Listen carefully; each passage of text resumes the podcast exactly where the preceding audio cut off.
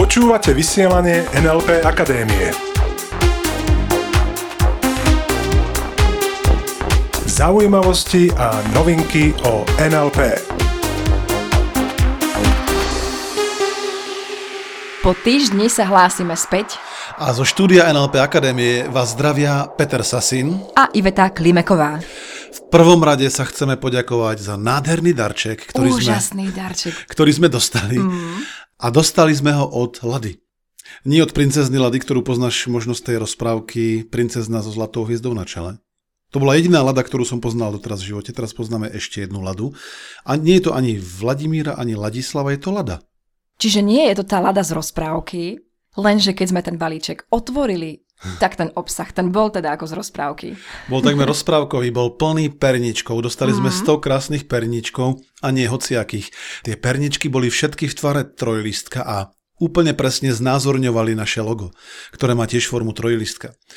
A bol k tomu pripojený aj krásny dopis. A naozaj sa chceme veľmi krásne poďakovať, pretože tento darček, ktorý sme dostali, bol za naše vysielanie. Za to, že sa pravidelne postavíme k mikrofónu a celkom zdarma zdieľame informácie cez vysielanie NLP Akadémie. A ešte to chcem k tomu povedať, že každý jeden ten perníček, každý jeden ten trojlistok bol úplne krásne zabalený v takom malom celofáne s červenou mašličkou. Mm. Takže ešte raz veľká, veľká vďaka. Ďakujeme naozaj krásne zo srdca. No a s niektorými z vás sa s týmito perníčkami aj rozdelíme. Dnes sa chceme porozprávať o pravidlách. O tom, či ich dodržiavať alebo nie.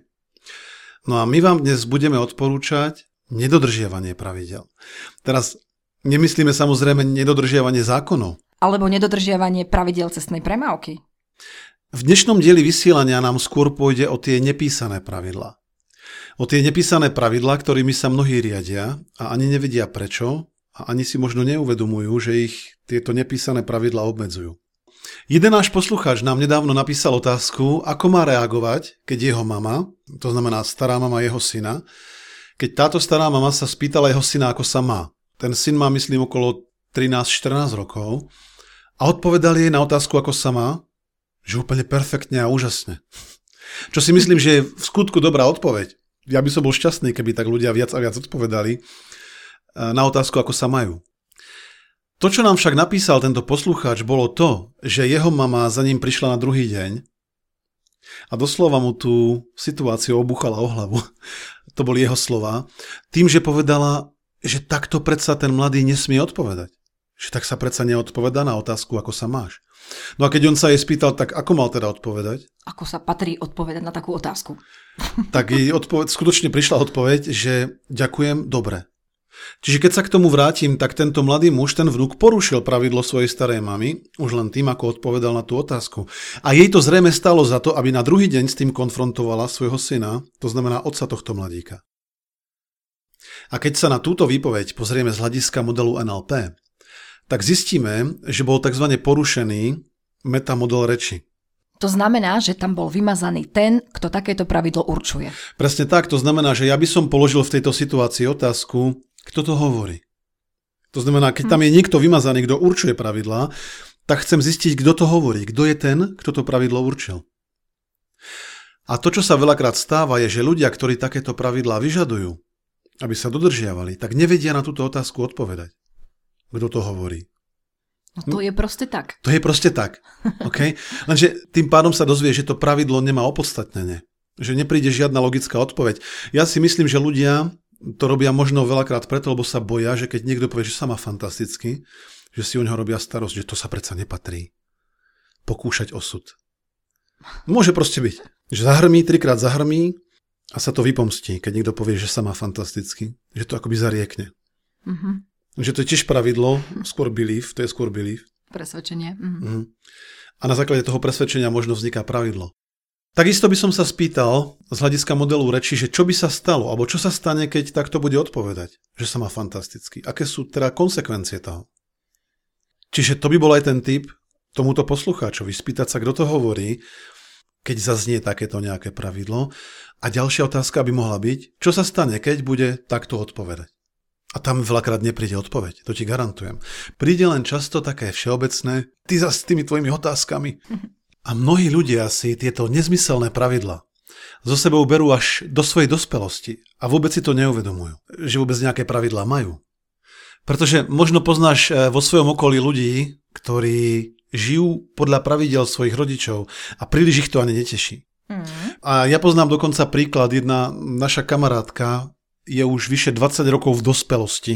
to znamená, že už je 20 rokov dospelá a len nedávno sme sa dozvedeli, že jej rodičia nesúhlasia s fajčením a pritom ona fajčí.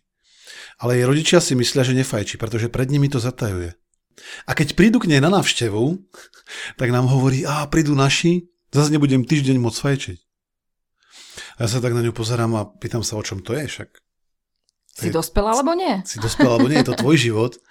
No hej, ale keď ja nechcem sklamať našich. A to je ešte nič. OK. Táto naša kamarátka je len 20 rokov dospelá. V rodine mám člena rodiny, ktorý je už vyše 40 rokov dospelý, je už na dôchodku a pred svojimi rodičmi je stále nefajčiar. Ide o človeka, ktorý už má vyše 60 Áno. rokov, stále predstiera. Stále predstiera, že je nefajčiar. Rodičmi, mm. Aby ich nesklamal. Mm, aby ich nesklamal, áno. Mm-hmm. Wow.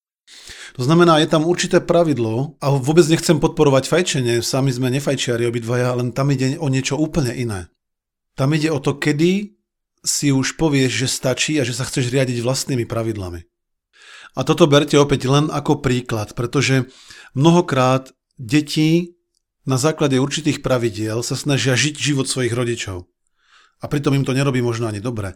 Pretože poznám prípady, kedy sa zoberú dvaja mladí ľudia a rodičia jednému z nich dvoch vyčítajú toho partnera. Pretože nepasuje do ich schémy o tom, ako by mal ten partner vyzerať.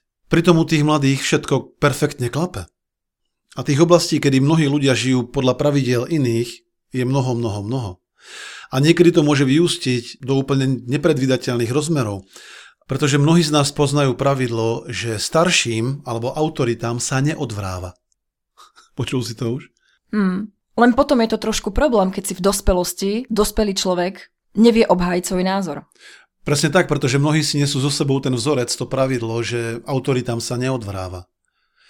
A Malcolm Gladwell, ktorý je žurnalista a píše bestsellery, ktoré sú prekladané do mnohých jazykov, v jednej zo svojich kníh píše o postoji k autoritám v jednotlivých krajinách.